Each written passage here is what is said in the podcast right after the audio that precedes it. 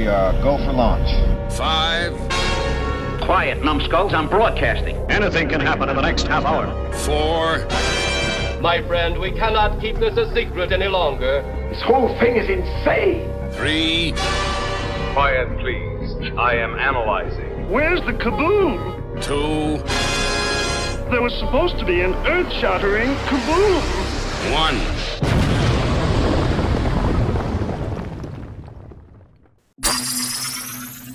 Greetings, my fellow galactic travelers, and welcome back to Planet 8. This is your mission commander Larry speaking to you from our hidden base.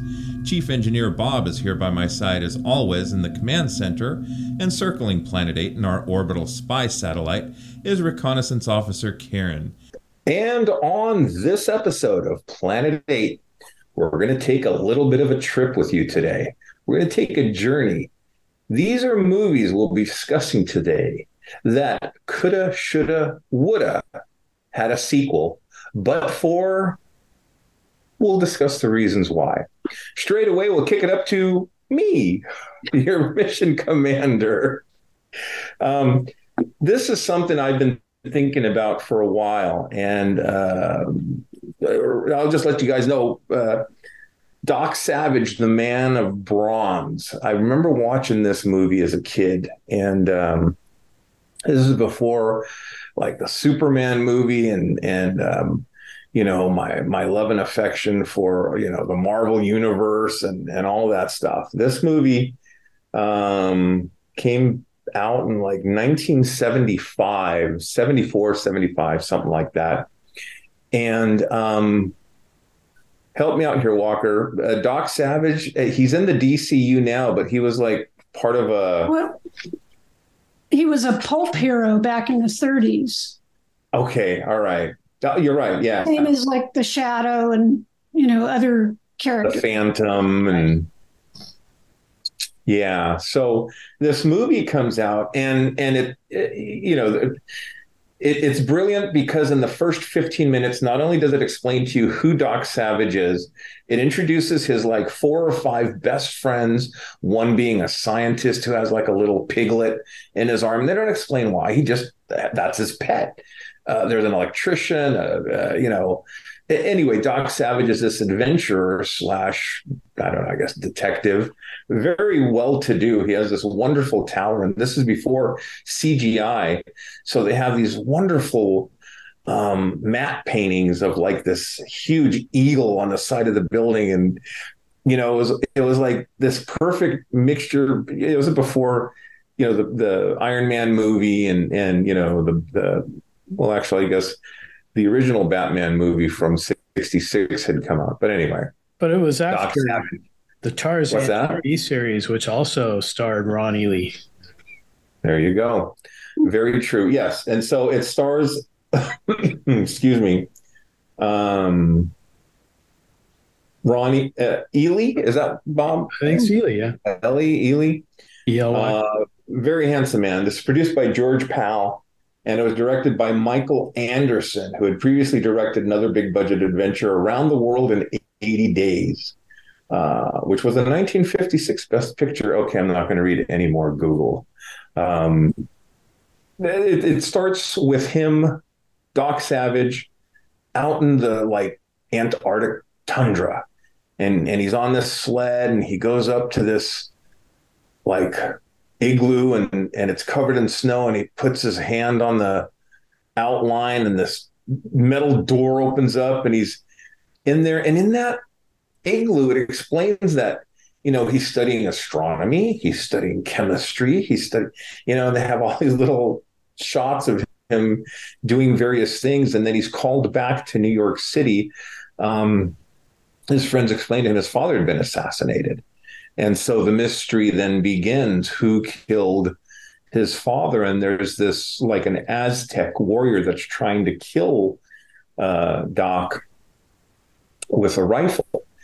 Um, and and so they all go after and try and find him. Unfortunately, the guy falls to his death. Um, I don't want to give away the whole movie, but it's it's very exciting. Uh, some of it is tongue in cheek. Um, as a kid, scared the crap out of me. There were these snakes that would float in the air and, and it was like smoke. You know, you you try to like hit them with the bat and they dissipate and then they'd come back together and they bite you eventually and you were a goner. Um, you know, there, there's Aztec gold. There's there's car chases. Um, Doc has no kind of armor or uh, uh, utility belt or or anything like that. It's his intellect, his strength, luck, and his friends.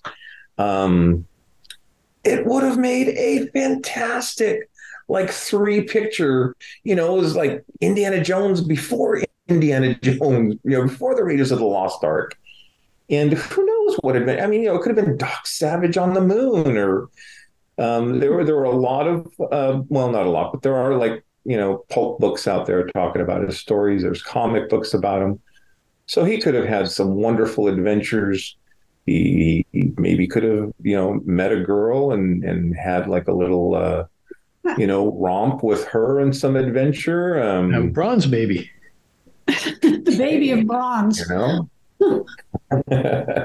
they could have got copper Coppertone to, you know, sponsor. Oh no, that's copper, not bronze.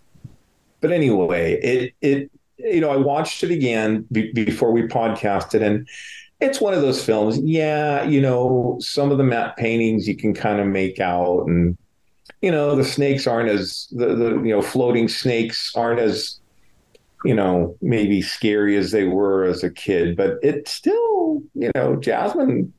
Yeah, I was talking to the guys before we started filming. Whenever Lieutenant, I, I, can gauge a film if it still holds up today. When Lieutenant Jasmine, she's watching a film, looking at her phone, watching a film, looking at her phone.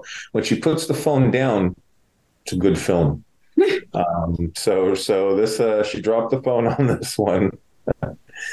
um, and there, there never was a sequel. There, you know, there could have been, there should have been. Um, there's always been talk of you know bringing Doc Savage back, but for whatever reason, you know maybe I know they there, was what. Well, I don't want to. I, I, might steal some of your guys' thunder, so I won't mention some films that should have had sequels. Um, but you know, George Pal did some good stuff, and and this is one of those.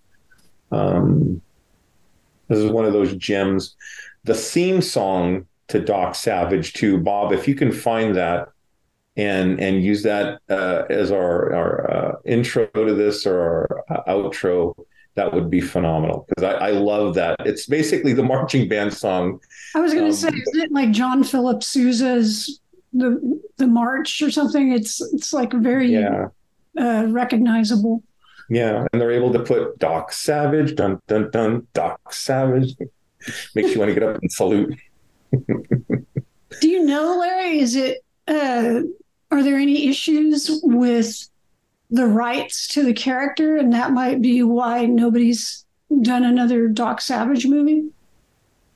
You know, I, I looked into that. That's a great question. I couldn't see that you know the the only thing I found is that in in December of 75 George Pal was reconfiguring. There was talk of a sequel, and it was going to be a TV series, and then nothing came of that. The sequel was going to be called Doc Savage, the Arch Enemy of Evil, and um, yeah, it, it, for whatever reason, you know, they started playing around and putting a first, second draft of a script.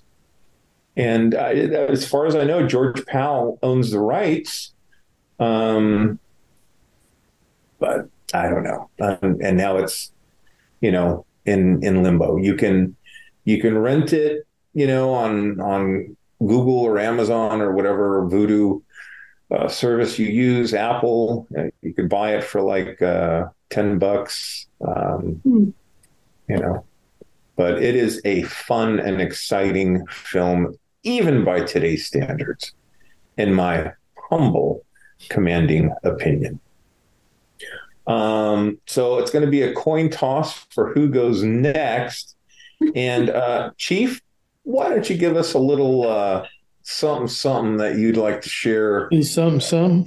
Coulda, shoulda, woulda. Well, I was pointing out to everyone before we started. Sorry, Corny, I am wearing my Planet Eight hippie shirt. Uh, TeePublic now has tie dye shirts available, so I had to get one. So of course, I'm wearing, my, I'm wearing my hippie glasses with. Yeah. I'll take them off because my neck's starting to hurt. I can't look up because then I get the reflection of my screen right there, man. They should have Oh, made yeah. a sequel to X, the man with the X-ray eyes. No, but Oh, hey, that's that a- was not any- that was not one of my films though. Uh, ah, I can see. So, those who know me, there will be no surprise that one of the films I chose was Brad Bird's The Iron Giant. And uh, that would have been ripe for a sequel, been ripe for a series of films.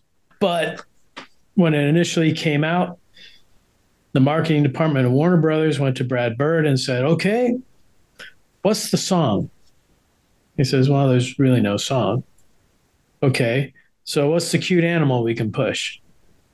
Well, there's really no cute animal.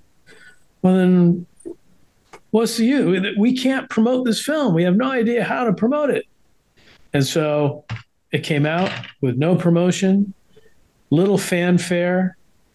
Initially, it was supposed to be the film that revitalized Warner Brothers animation department, which, if you know Warner Brothers, I mean, Looney Tunes, Merrie Melodies, that whole thing, you know, that and uh, what was the, the basketball one? Space Jam. Those were supposed Yeah. to revitalize everything. And then, you know, obviously they knew how to promote Bugs Bunny and all them, but um, Iron Giant, they just couldn't figure it out. Now, since the Iron Giant came out, it's become a cult classic. And then I think it's pretty much evolved into just an actual classic. And it's got a large following. It's ripe for a sequel, but, uh, you know, and for those who have seen it, uh, you know, the Iron Giant, spoiler alert, sacrifices himself at the end of the film to stop an atomic bomb that's heading towards the town, and he's blown to pieces. And so Hogarth is in bed and he hears a tapping on the window. And the tapping is this bolt that was basically a jaw bolt from the Iron Giant. And it just starts, it jumps off the ledge and he runs to the window and sees it like going across the field.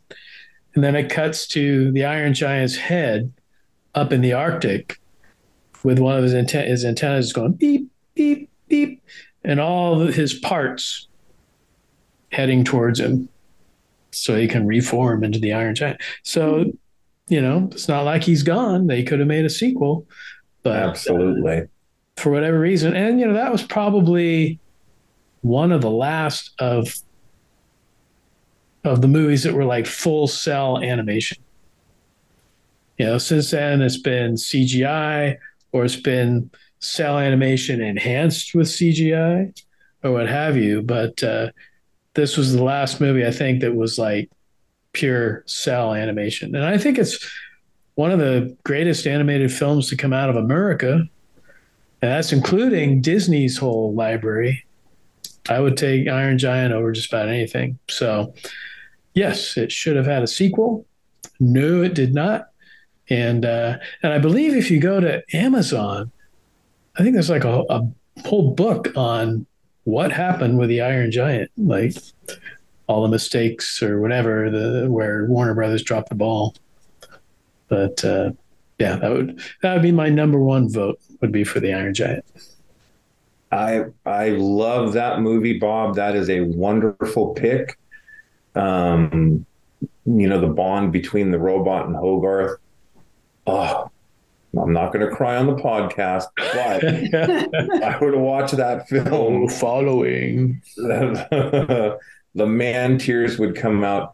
Interestingly enough, this film came out on my birthday Uh, back in whatever year. Uh, uh, it came out, and uh, this was 92, 93, uh, one of those. 92, 93. Yeah. This was Vin Diesel, one of his first professional uh, He performances. was he was the voice of the Iron Giant. He was. This is before he did Groot. Yeah. And uh, you know, he he pretty much had the same dialogue in this Yeah. movie as as the Guardian. There's just one or two words, but eh, you know, you got to give it to to Brad Bird and uh, man, you, you saw this movie, Walker? I have seen it. It's been a very long time. Oh, Time to revisit. I'm going to go watch it again. This, Yeah, I watch it periodically. I just never gets old. Yeah, I mean, it's got it's got humor, it's got warmth, it's got Yeah. great characters. Uh, it takes place in the '50s, so it has that whole kind of motif. Uh, there are songs in it, but they're not like the characters don't sing the songs. They're just like '50s hits in the background type of thing, Right. um, and it's just very cool. absolutely, absolutely. That's a good pick. Good pick, Chief.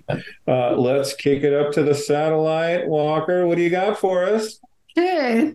So my pick is a film. Uh, actually, I just rewatched this a month or two ago. Uh, came out in 1984 with a very long title The Adventures of Buckaroo Banzai Across the Eighth Dimension. So, this film, um, for anyone who hasn't seen it, is pretty hard to describe. It's a science fiction film, but it's also has a lot of comedic elements. It has some romantic elements.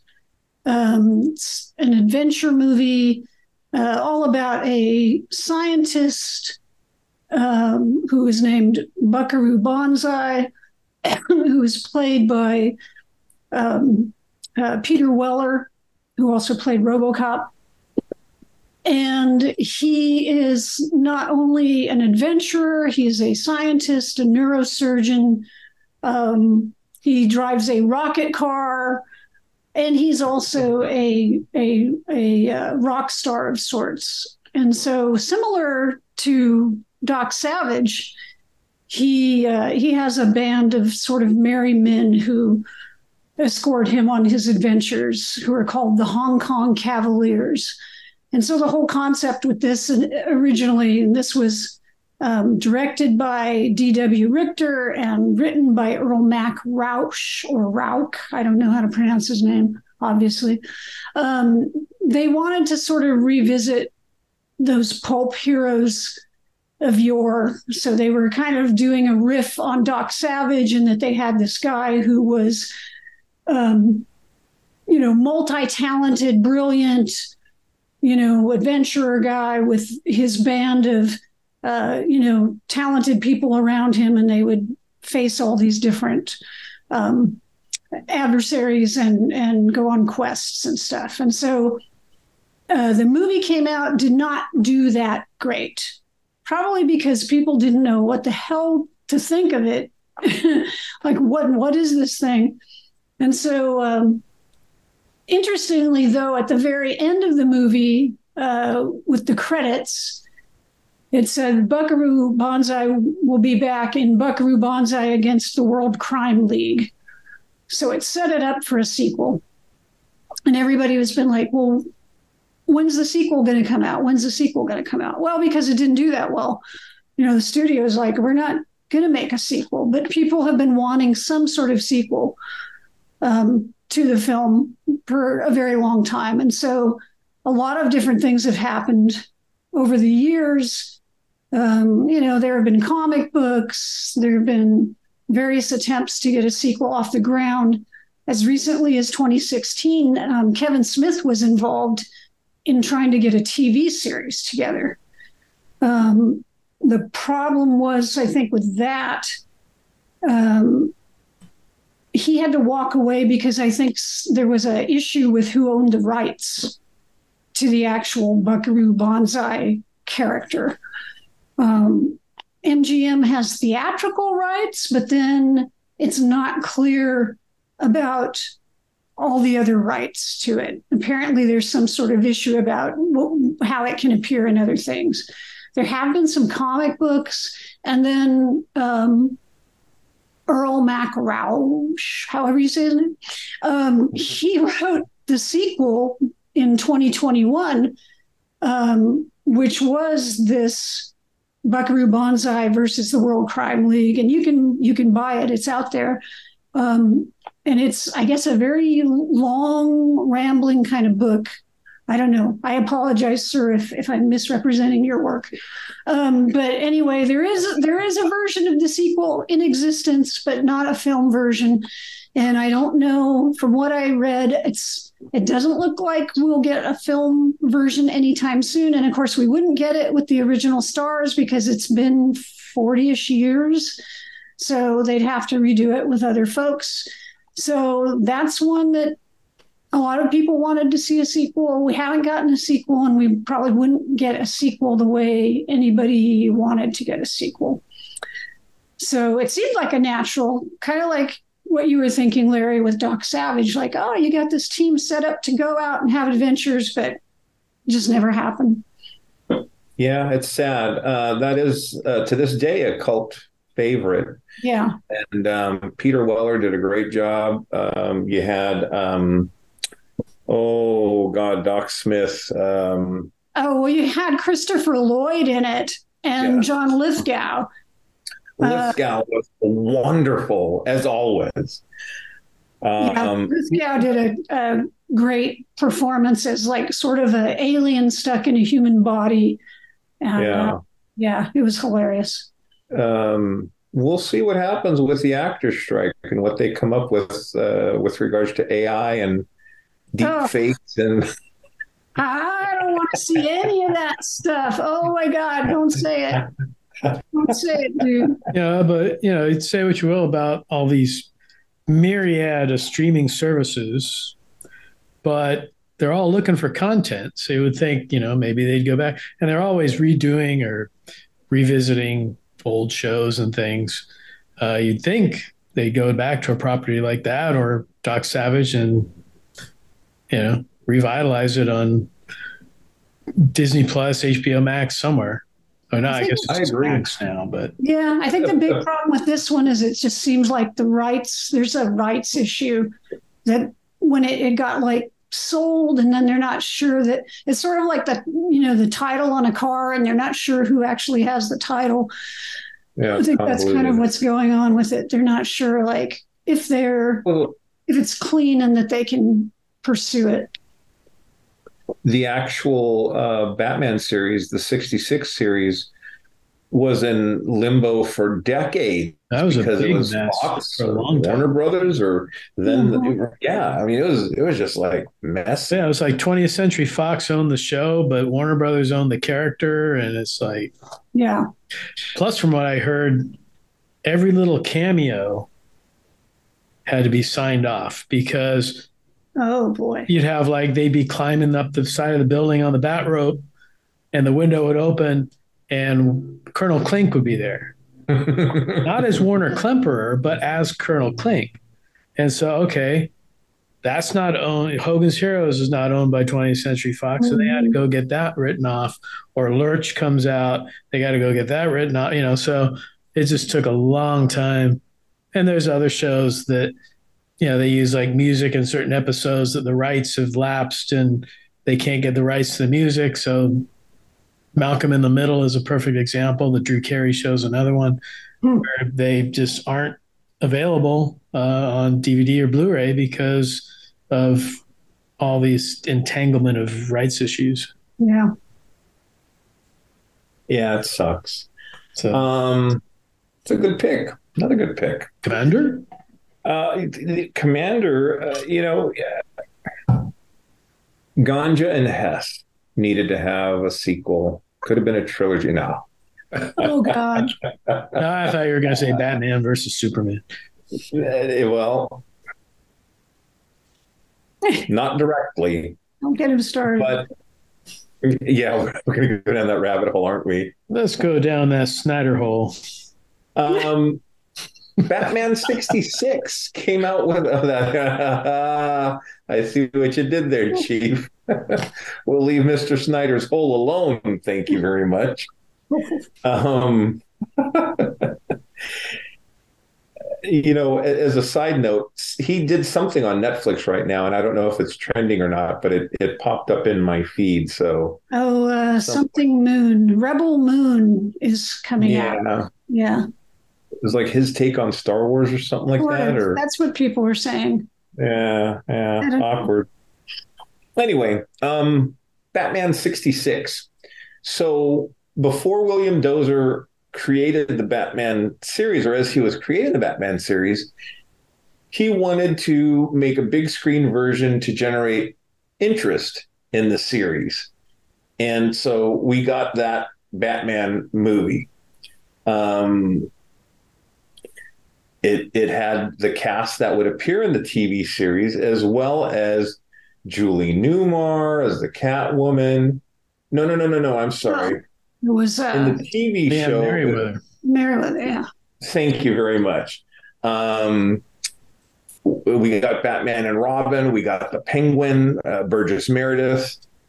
Help me out with the Joker, Caesar, Cesar Romero. Romero. Romero. Cesar That film was done like in between the first and second season, right?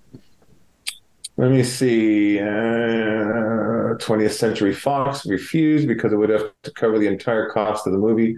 Well, it would only have to share the cost of a TV series.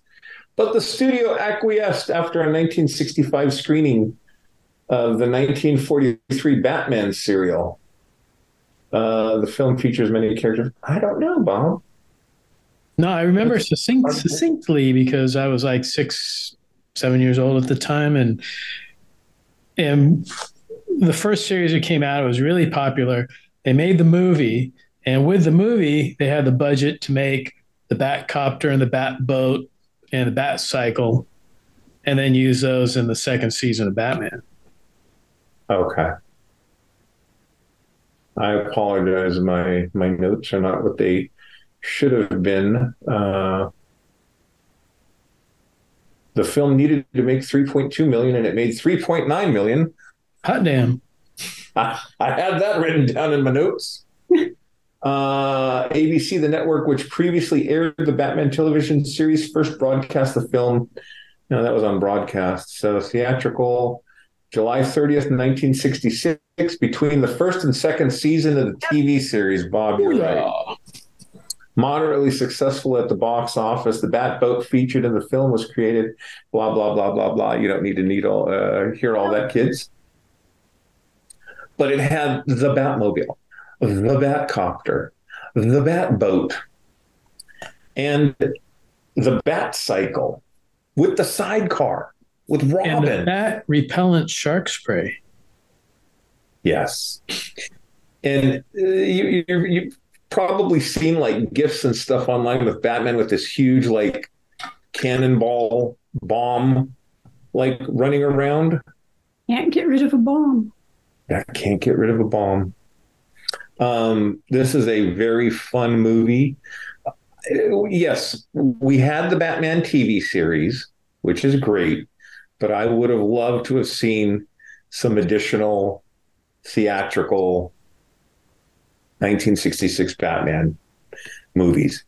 Um, before, uh, not Burt Ward, but Adam West, before Adam West passed away, they did two animated Batman Yes. features. And I think they're on Netflix, Bob. Do you know, or is it on on Max? Uh, I believe so, but oh, the brilliant thing though was uh, they had William Shatner and who was the other actor that did? Uh, they teamed up as two villains. Hmm. That was just like a brilliant move, and it's like the. Uh, so I think William Shatner was Two Face, yeah, Shatner was Two Face. and then who was the other villain in that one? Hold on, animated. Shat hole. I don't know why I said that. Batman Returns, The Return of the Caped Crusader. Um, Yeah, um, um, um, the um. There you go. nope. Well, here we are, folks, doing our research during. How do you like Yeah, I shouldn't have brought it up. we didn't anticipate this. So We, we definitely did not.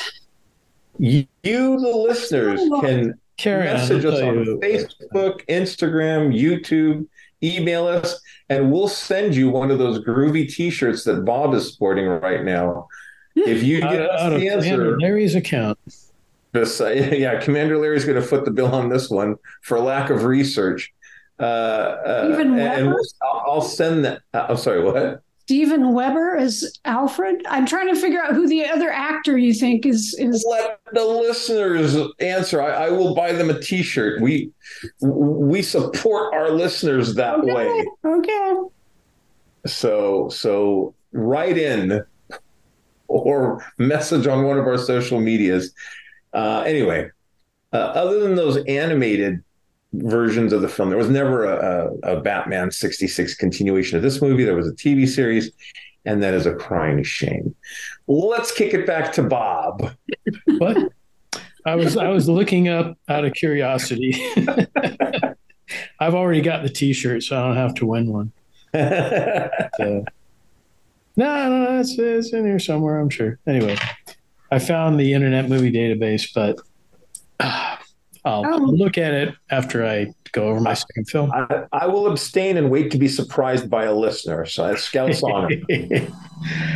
no, it's either that or I'll just like wake up at like three in the morning and go, right, that's I who it was. Burt Reynolds. No, just kidding. Uh, what? No, wasn't that. But anyway, um, just to have just to hear Shatner and West act and chew up the scenery between the two of them Mhm. was brilliant. So, anyways, uh, my second film, I believe I would choose John Carter. Ah, Uh, From Mars or on Mars? Well, when it came out, they only caught. See, that's what I think was one of the problems. It was, it was a good film. It deserves a sequel, but they didn't call it John Carter from Mars, or the novel it was based on was Princess from Mars. But they were afraid to use Mars because obviously, since then, I mean, the novels were written back in the eighteen, you know, late eighteen hundreds by Edgar Rice Burroughs, and uh, there were a number, like a dozen different novels of John Carter and his adventures, which I'm sure they completely intended on making a big series of movies out of it. But um, two problems. One problem, like I say, is they were afraid to use Mars. And uh, it was basically they went through the whole movie, and then at the very end, just before the credits, up came the title John Carter and right below it said from Mars. But you know, Ba- Mars in the novels was Barsoom, so they could have just you know John Carter from Barsoom or whatever. But people just saw the title John Carter and it, "Mm, what the heck is this? You know, Right. who's John Carter? What's this about? The other problem is that things in John Carter which seem like they are cliches, those started with John Carter mhm. and was made cliched by subsequent sci-fi novels and films and whatever. So, you know, it's hard to like leave things out of the whole John Carter lore because they've been done to death by other franchises, even though they originated with John Carter. So, Disney, for whatever reason, in their infinite wisdom, proclaimed John Carter was a bomb like months before it even came out. And uh, you know, how do you know it's going to be a box office bomb? You could get word of mouth. You could get if you actually pushed the movie and promoted it, people might have liked it and watched it. But Disney, in their infinite wisdom, used it as a write-off and just let it sink, totally sink. And uh, it's definitely ripe for sequels. There's plenty of novels to base other films on. There is rumor popping up every once in a while that they're going to do a John Carter series on Disney Plus. you know, limited series or something, but so far nothing has popped up. And uh, you know, it's it's basically a swashbuckling space uh, type adventure, which I know you've heard that before. But you know, before Star Wars and before all the others, it was John Carter that started all of that. So um, I would say definitely there should be a John Carter sequel, and we're holding out hope that maybe, perhaps, Disney Plus may do a series someday. But um, you know, Sounds good. John Carter. It's the same with Tarzan. John Carter and Tarzan were both written by Edgar Rice Burroughs, Mhm. and both have had a hard time getting a foothold. You know, whether it's Greystoke or Tarzan of the Apes or whatever, it keeps having a hard time getting a foothold to get that sequel or get that series of movies going. Even hmm. though, I mean, you can go back now, read the John Carter novels, and, you know, they're just as entertaining as they were over 100 years ago. So, No, there you go. Well, that's a good pick, Chief. Let's kick it back up to the satellite. Walker, what do you got for us? Okay. Hear me out. So this one bends the rule a little bit oh, because she's a rebel. this one I got to do because this is near and dear to my heart. Actually, and cuz right now, where is he? Right there. This is an Arnold sequel that I really want. But it's a sequel to a sequel because what I'm talking about is the long rumored but not happened King Conan movie. ah, Well, for years. Now it's we're getting into decades. There's been the discussion of following up Conan the Barbarian and Conan the Destroyer with King Conan. So showing Conan later in life after he has, you know, successfully conquered and become a ruler and you know, all this other stuff. But again, it's this whole thing with rights to the character. Mm-hmm. And so there's this dude, Frederick. Oh my gosh. I gotta, I gotta, I, I wrote this down. I cannot read my own writing. Malmberg, Frederick Malmberg is this gentleman who owns the rights not only for the Conan movies, but also for a bunch of other Robert E. Howard characters. And so it's up to him whether King Conan or or they've been calling it also maybe Legend of Conan movie gets made. And uh, we know that there are scripts. Um, different people have written scripts for this story. John Milius, who wrote the original Conan the Barbarian movie, has a script, and Arnold has talked about it. And, you know, it would be like Conan, uh, you know, king of some land, you know, back in whatever mythological days, wherever Hyboria, whatever that he lives in, uh, leaving his kingdom to go on some sort of last adventure, right? Um, and playing it, you know, the same age he is, not trying to show like a young Conan, not doing uh, de aging or anything, but having like an older Conan.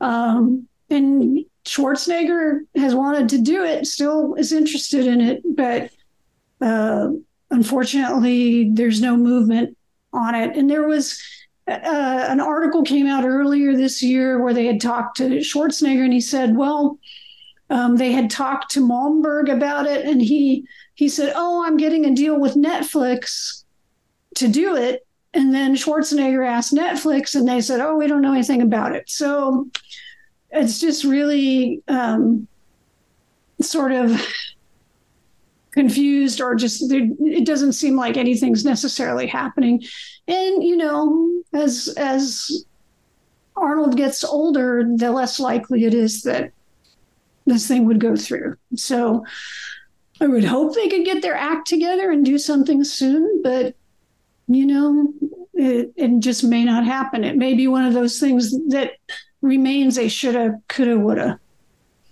Unfortunately is a very, very good I would love to see King Conan going on adventure and Arnie can bring his little donkey friend with him uh, that he has at his farm in his house. Wait, I've got I've got to feed the donkey and I've got to feed the puppy. Hold They made that just- movie. It was called Shrek. I have to take Uh, donkey. you know, I've, I've always felt there needed to be a, a sequel to the first Predator movie that had Arnold, kind of like Jamie Lee Curtis in, in the Right. Halloween, you know, where where the uh, it's it's um what is that thing that the soldiers get? Uh, um, not Tourette's PTSD? syndrome, huh? PTSD. PTSD, and he Mm. has this house with all these spikes and guns and turrets, and you know, it's 30 years, and the summer is very hot. The world, you know, and then here comes the predator, and Arnold's like ready to to go at it. But- I, I think it would look more like that commercial with Shatner and the Gorn and the Star Trek game, and they reenact their battle, but it's like really slow and they get out of breath. They had some different scripts out there to to bring uh, Schwarzenegger back into Predator, but nothing. You know, they I couldn't they couldn't come together on it. I mean, one that sounded really good was where they they did they had another person as the main character, but they finally like tracked down where Dutch has been like hiding out. And yeah, like he had a house all trapped up and everything and they he turns consultant for them and tells them like here's here's what you have to do, you know, and he helps Just them figure out remember to to get to the chopper. get to the Yeah, that's the chopper. first rule. First, you need a chopper. But There is a wonderful three part series on Netflix of Schwarzenegger, uh, his life up to now. it's really good. First part, yeah, bodybuilding. The second part, movies. The third part, politics.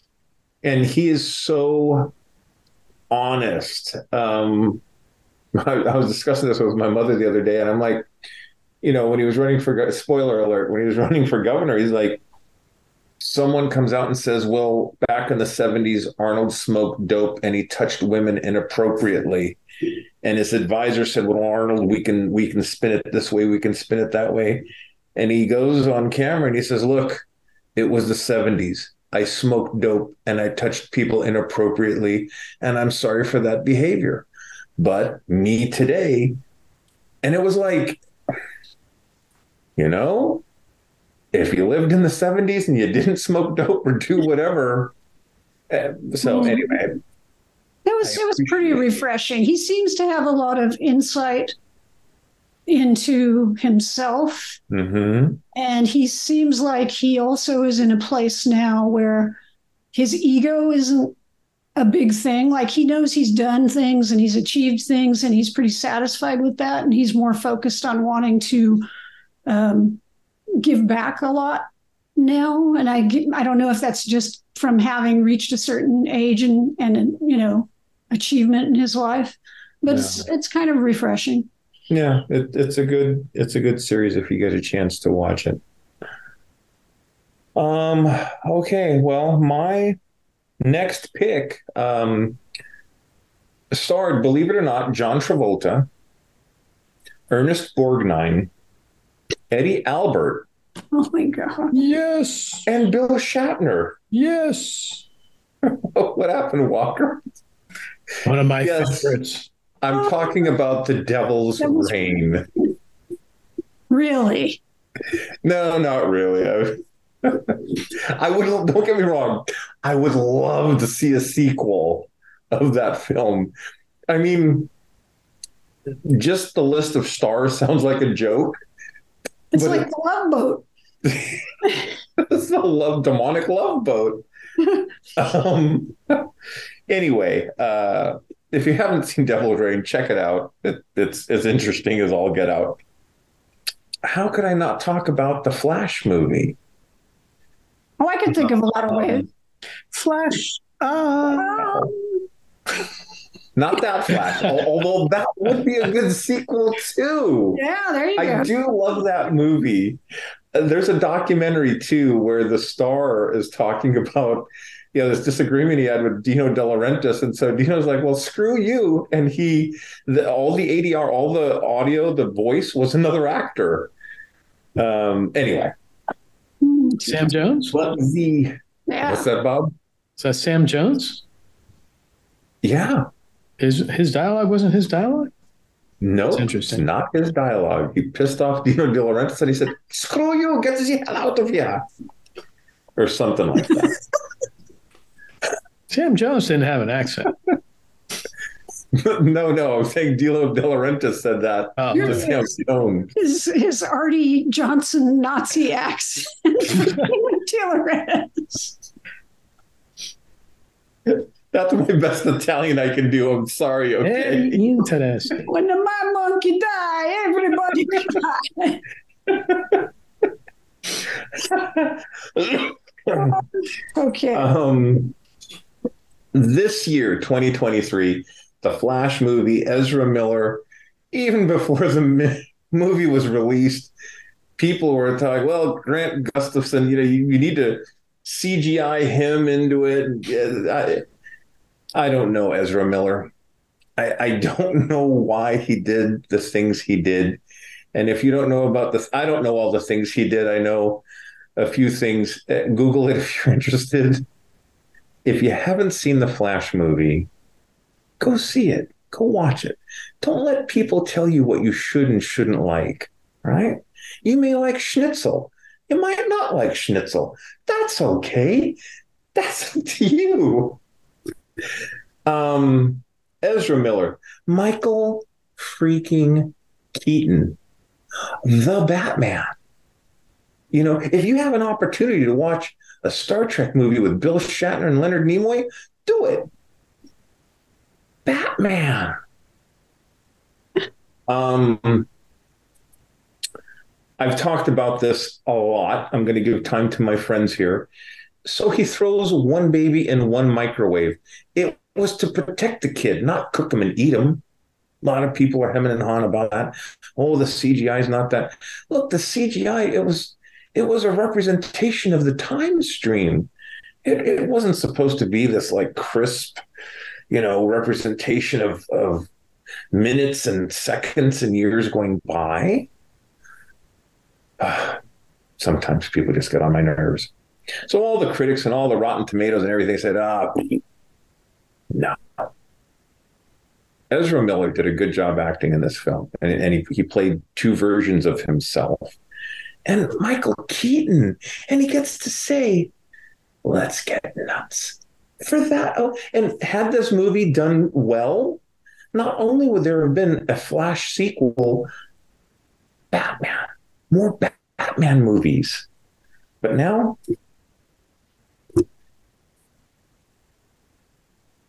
and yes, Ben Affleck did have a small part as Batman, but no Superman, no Henry Cavill. So I don't want to hear no Batman versus Superman stuff here. There was a Supergirl, Sasha Cale, Calais, I'm not sure. Uh, wonderful job. She would have got a movie too. She would have got a sequel. But now, there's always comic books, kids. But anyway, I hate to end on a on a sad note, so let's kick it over to Bob, who's nothing but shits and giggles. Take it away, Chief. Lift up our spirits. Happy. I was one of the ones like rooting for Grant Gustin to get the role. I was never really a big Ezra Miller fan, not because of the things he did or didn't do or whatever. I just, I just don't think he makes a good Flash. And and see, that's that's cool. I, I can I can respect that. Um, I did like Grant's work better than Ezra's, but you know, it is what it is. Um, and you saw the movie, right, Bob? You saw Flash. Yeah, yeah, no, I, I did see It wasn't movie. that bad, right? No, it was okay. I enjoyed it. Yeah. uh, Yeah, yeah. So- Are, are, Okay. but you- are you reviewing it or are you saying it deserves a sequel? I'm saying it deserves a sequel, Okay. um, despite the reviews. despite everybody else's reviews. Yeah, my my review is. Um, Despite, despite everyone pooping on his film. Yeah, and, and maybe not so much, which happens more than I'd like. Don't get the Italian I'm uh, upset again. Uh, but um, I- look, we could have got a Flash sequel. Who knows what he could have done in the next one? Um, I was more excited about getting a Batman sequel out of this than anything else. Um, yeah, but uh, it was a good movie. Could have had a good sequel. Maybe some other sequels for some of the other characters. Um, but we'll we'll, Well, they're- never see that. They're reshuffling their whole universe, aren't they? They are reshuffling most of their universe. There's rumors about another Gal Gadot Wonder Woman movie. There's talk about maybe bringing some of the Snyder people in after they revamp. Uh, so I don't know. Uh, you know, we'll see what happens. One of the things at the end of the Flash is they paid homage and used footage and or CGI of some of the actors. Spoiler alert: that have played um, versions of Superman and Batman and whatnot. So it, you know, it was kind of a kind of George Perez, the the multiverse, Infinite Crisis on Infinite Earths.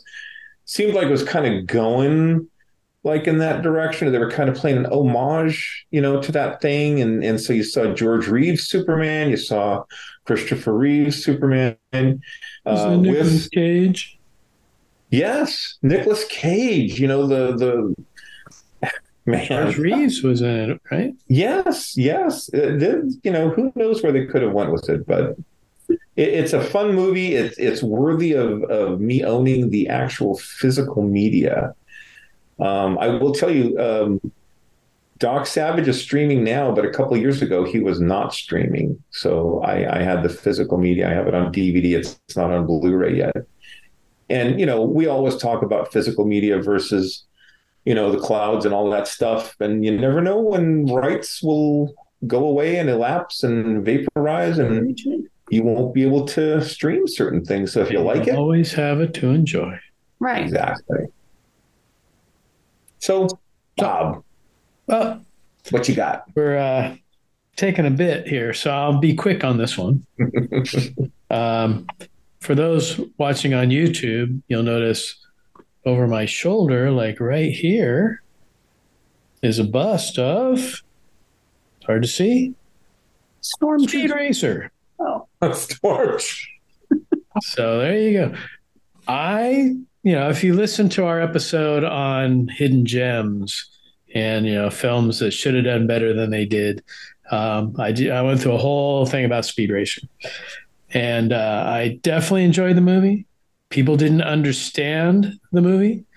It's like they just, uh, oh, there's all these colors and movements. I'm gonna get epileptic seizures watching this thing and whatever. And you know, I, I always say it's kind of the reverse of Roger Rabbit. Instead of being cartoon characters in the real world, it was live action characters in a cartoon world. And uh, I thought they did great. Emile Hirsch made a perfect speed racer. And, um, you know, the rest of the cast really matched their characters. And a lot of the, uh, yeah, just seeing the Mach 5 on the big screen and live action was just amazing.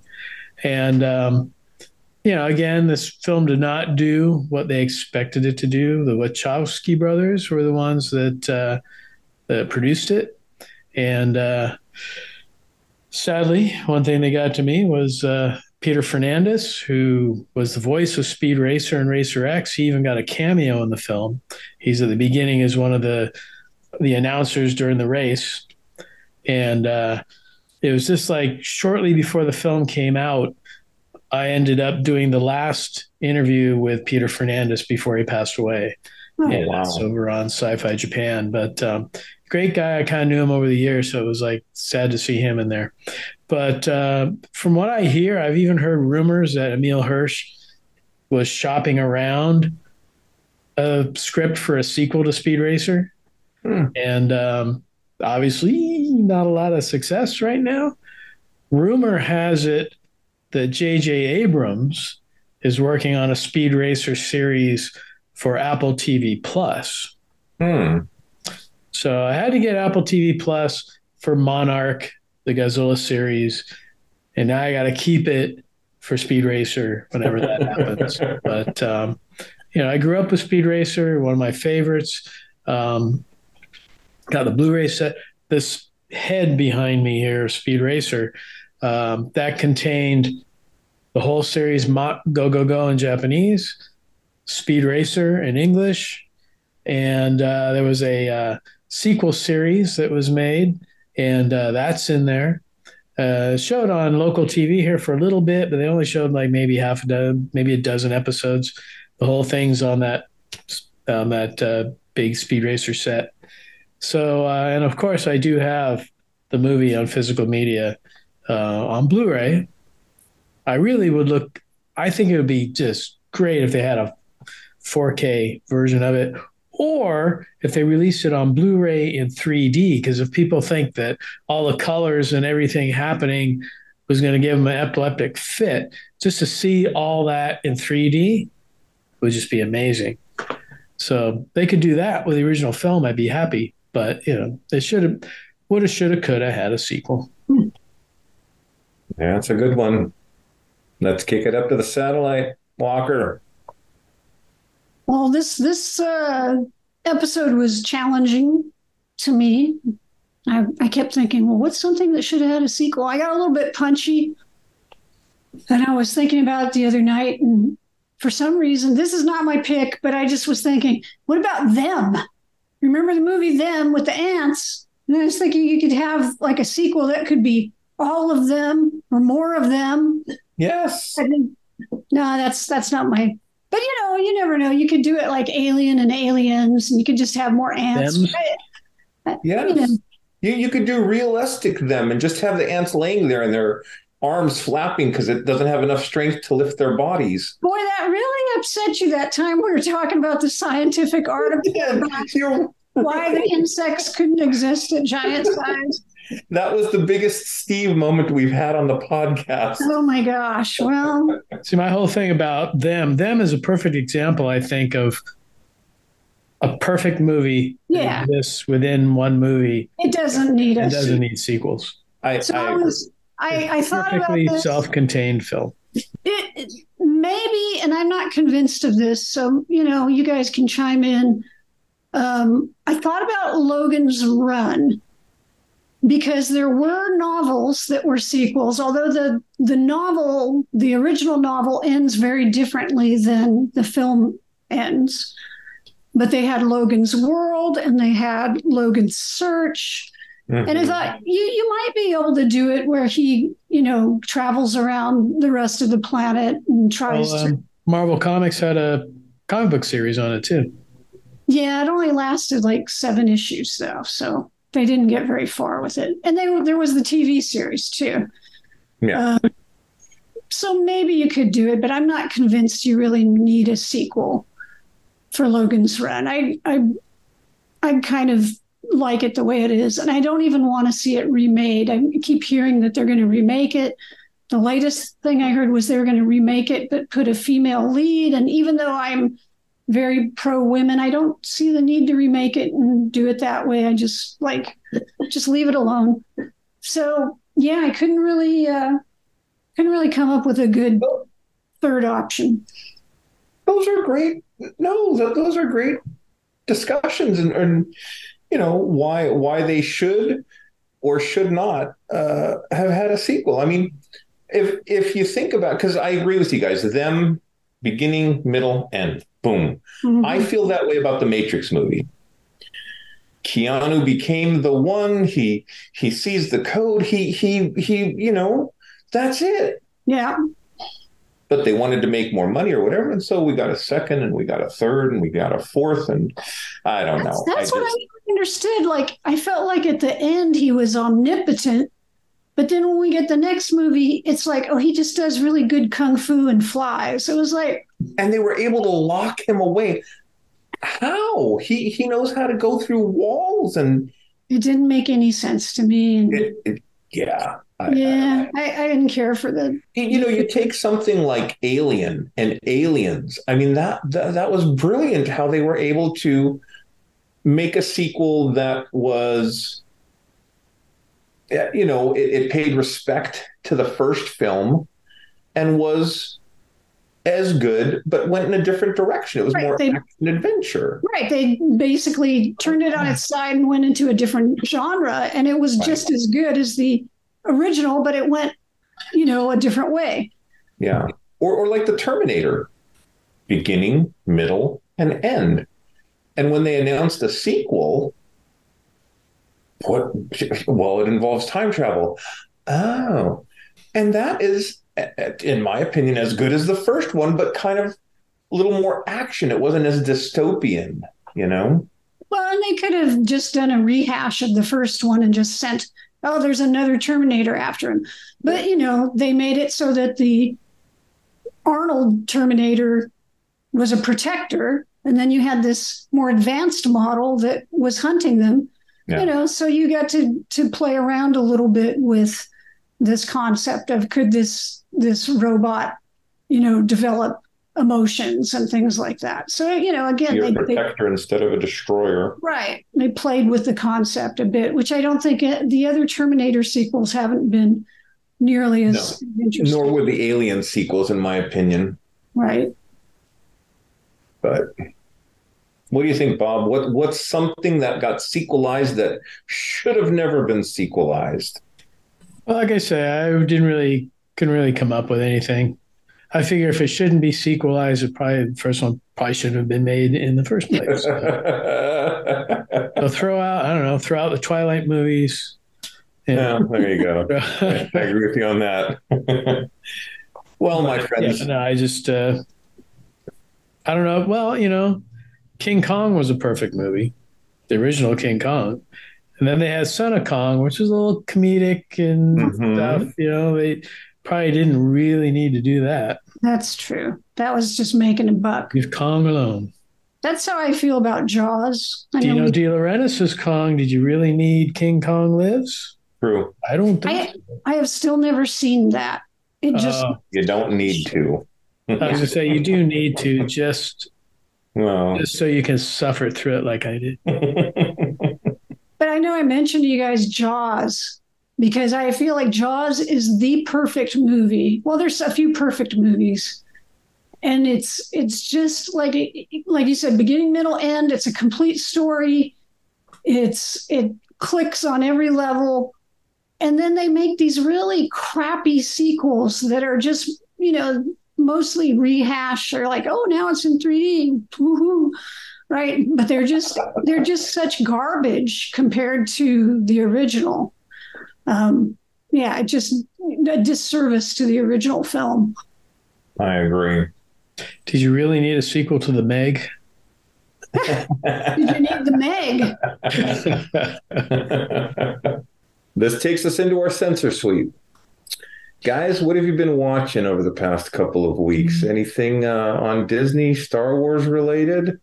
you know, yeah, I'm watching a little bit of that, but you know, it's weird because like lately, I think I mentioned last podcast we were kind of going through Crime Story, but um, lately we've been coming outside and sitting in the backyard and looking up at the stars. Hmm. And it's like, I was just amazed how, with the naked eye, no binoculars or telescopes, nothing, watching the stars, there's a lot of stuff going on up there. You'll see, like, you'll be watching the stars, and suddenly one will start moving. You realize, oh, that's a satellite that's going across the sky.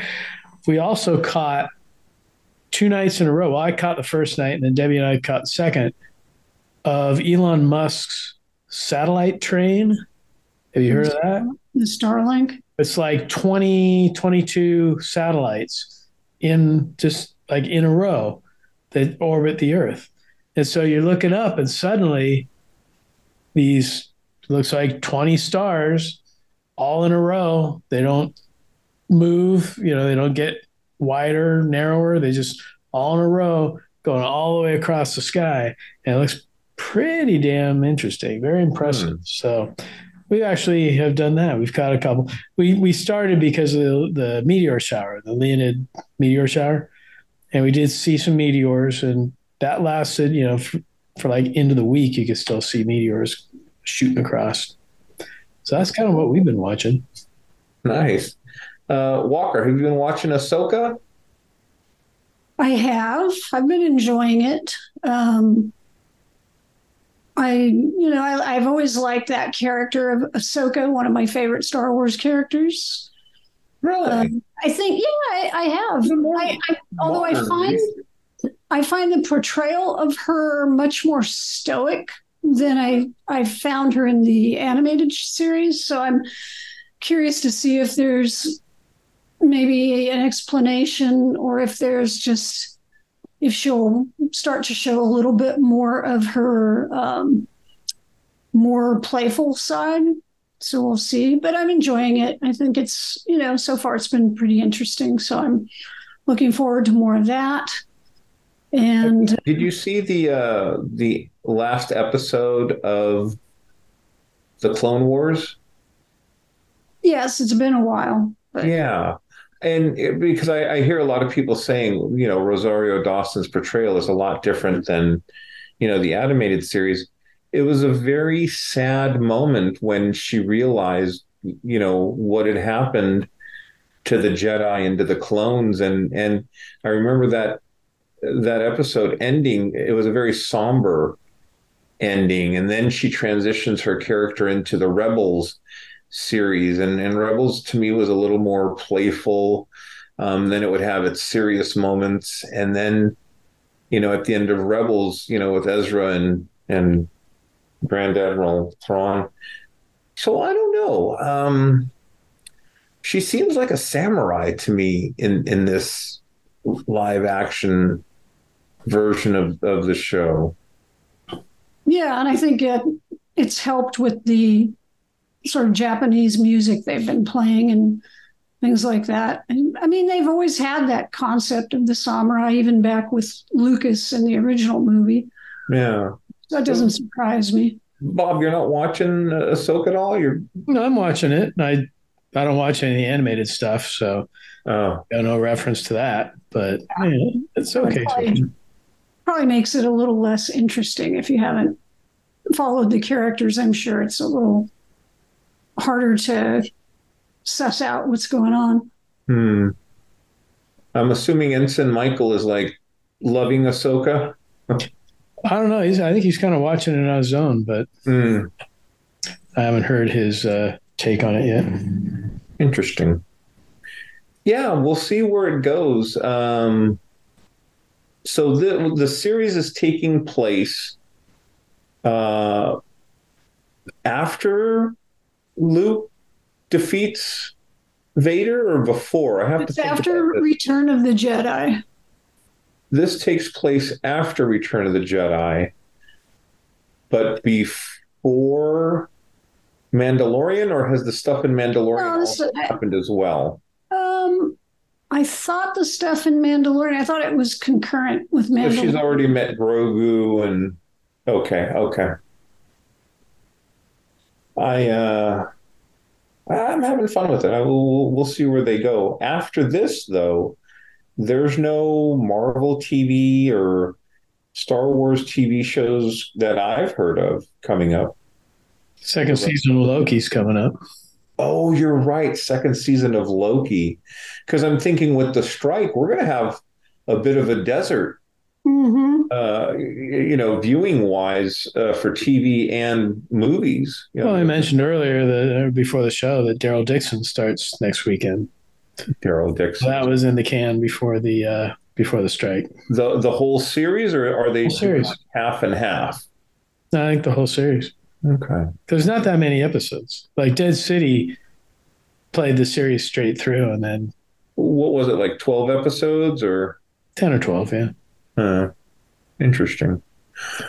Uh, have you guys uh, purchased anything? Uh, picked up anything? Are you reading anything? Or well, other than that big twelve foot skeleton from Home Depot. um, Bob was so happy when he got that skeleton. We've been texting. Oh man, I've been trying three years to get that thing. Yeah. So uh, other than that, though, I mean, we did have Godzilla Fest, which was just a a blast, a big rousing success, probably our most most popular show since the original Godzilla Fest back in 2004. Nice. And uh, yeah, I got I blew the bank there, but one thing I got that was pretty cool was Nick Chev did an exclusive poster for the show, hmm. which had our special guest was Tsutomu Kitagawa, who played Godzilla. And so he did this poster. If you're looking on YouTube, if not, I'll try to scan it. It's kind of big though, but it's all the different Godzillas that Kitagawa played, and Kitagawa's picture down the corner. And I got him to sign that. Nice. And then my friend Dell had a really cool King Ghidorah from Gigabrain at the show that he was trying to sell. He didn't sell it, so I bought it afterwards. There he is, in all his greenish blue glory. Wow. Tail wings. Got to find somewhere to put it back here. Is somewhere. that like what is it, Bob? Like bull mark, or is, is it a certain kind of uh, this is Gigabrain. Gigabrain? Okay. So came out in I think 2012. Mm. Says on the foot. Um, and then also, I guess the cool thing was that uh, the Monday after Godzilla Fest, uh, Kitagawa and Jim Serenella had nothing to do that day, so they came over here and hung out in the Monster Garage. We went down and had had burgers, and then came back and hung out in the Monster Garage. And Kitagawa sat there and played my Ultraman guitar, and just like looked around at all the stuff, all just like amazed. And uh, you only kind of get like one view here where I'm at. I set up another camera just for the heck of it, where you can see. There it is. I'm down here in the corner. all one wall, the monster garage.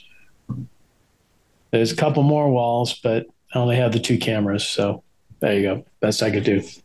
But uh, no, it was a blast just to be able to say, "Hey, Godzilla was in the monster garage, and Godzilla played my creature from the Black Lagoon pinball machine."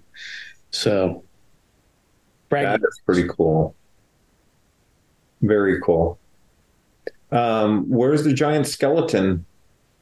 He's down in the basement, down in the Bob Cave, okay. still in the box, taking up like half the basement.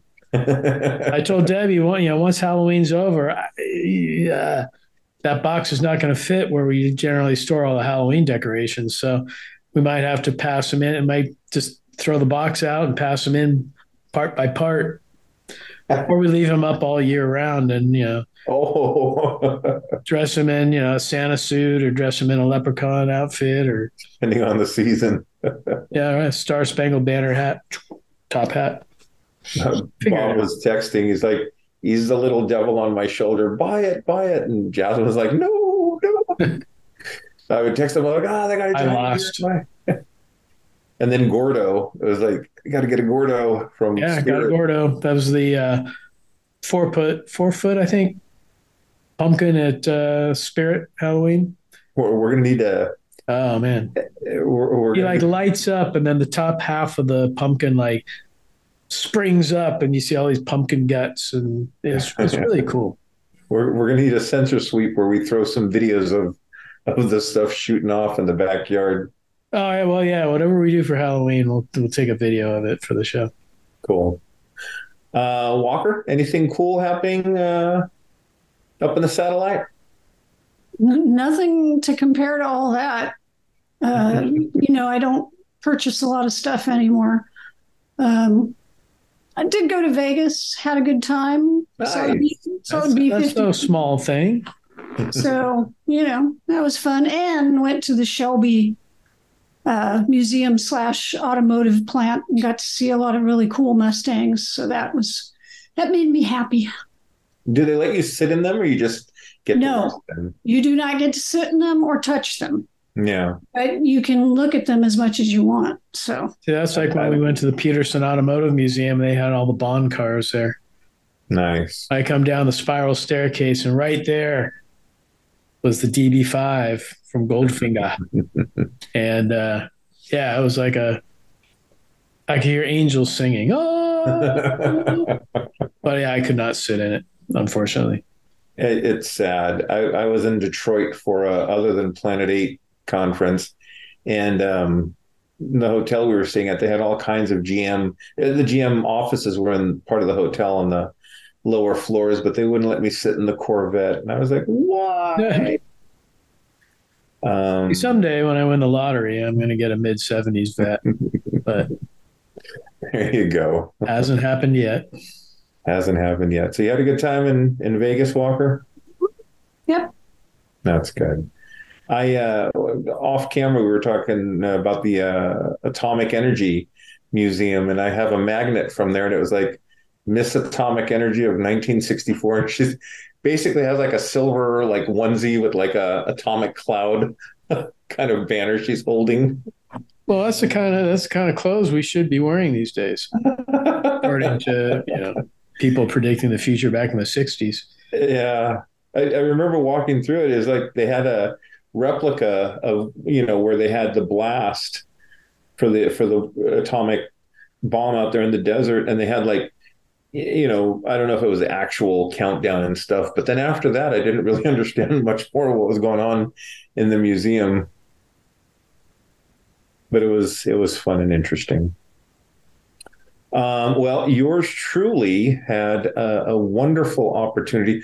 Unfortunately, I could not go to the concert at the Bali Hai in San Diego, but my niece Kayla, I am a big fan of Creep Zotica, and their stuff is on YouTube and Spotify. And the what is it? The Creep on the Roof.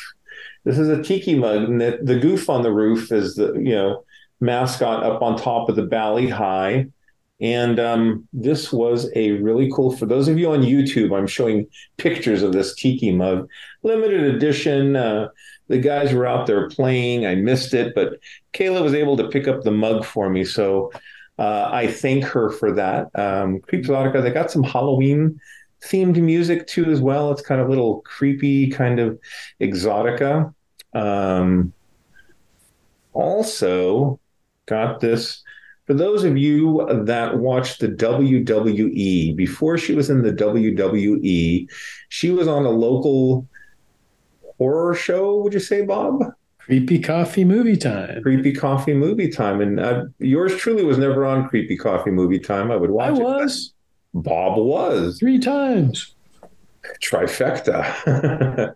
uh, Shotzi Blackheart sent this Buddy, uh, she's a fan of the creature from the Black Lagoon, as most of us are, and she made a little Buddy representation of herself as the creature.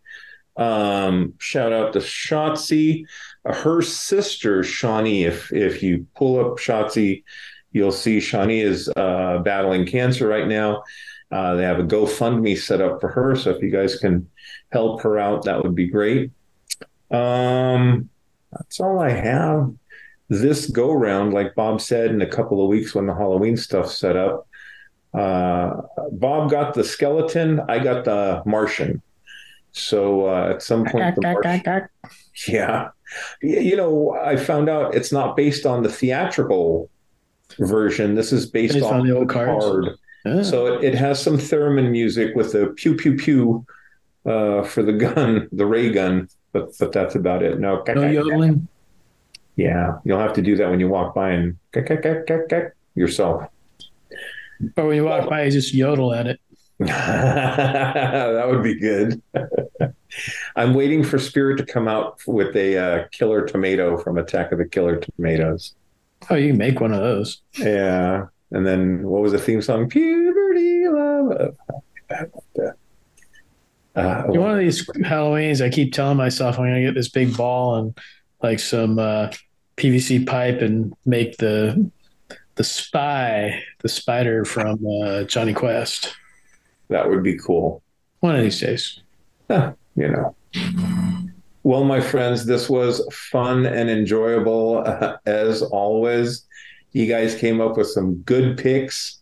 Um, you know, if if we had the rights to the to the properties. We could go ahead and, and get things set up. Some of those sequels, unfortunately, all we have is our imaginations. I shouldn't say unfortunately. Fortunately, we do have imaginations. Yes. The mind. But thank you. Until we meet again, we have some.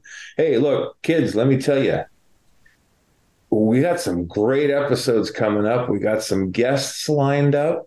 Uh, hopefully, they don't cancel on us. Uh, if they do, you'll just be stuck with the three of us. But we have some cool shows set up. Uh, a lot of good things coming to close out this year. Stay safe, take care of each other, watch the skies because, you know, we could have some visitors coming, or it could be the Elon Musk satellite train going by. you guys, thank you for listening. And until we meet again, peace out. On that note, this will conclude this transmission from Planet 8. We would like to thank all of our intergalactic audience for listening. Be sure to head on over to our website at www.planet8podcast.com where you can get more information on this episode's topic. For more conversation, find us on Twitter at Planet 8 Cast. Or on Facebook at facebook.com slash Planet 8 Podcast. We want to thank you guys for tuning in each and every episode. We look forward to your input and opinions. Until next time, this is Planet 8 signing off. End transmission. By George, he's got it. It is the end.